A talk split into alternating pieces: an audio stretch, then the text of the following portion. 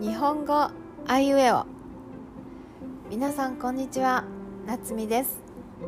今日は場合の文法を勉強しましょう。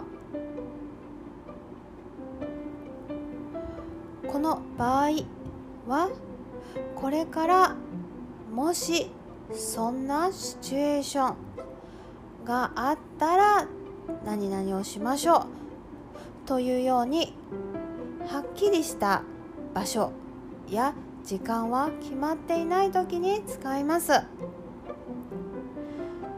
今度日本に来る場合にはぜひ連絡してくださいね。一緒に遊びましょう。私がアメリカに行く場合に何を持っていったらいいと思いますか？アメリカではどんなものが売っているか教えてください。来週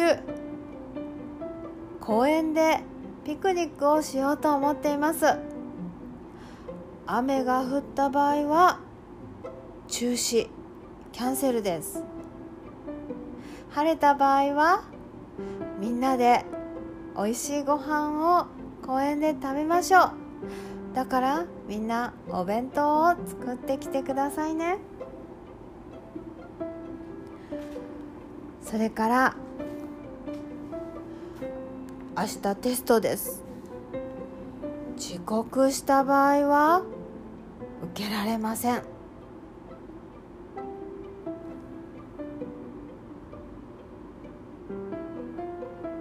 もし台風が来たら台風が来る場合は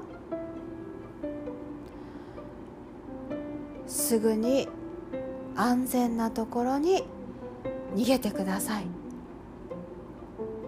台風の場合はでもいいですね。このように時間や日はまだ分かりませんがそれがあった時どうしますか？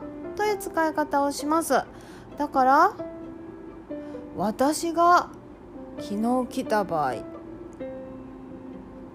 このような使い方はしません。気をつけてください。場合分かりましたか？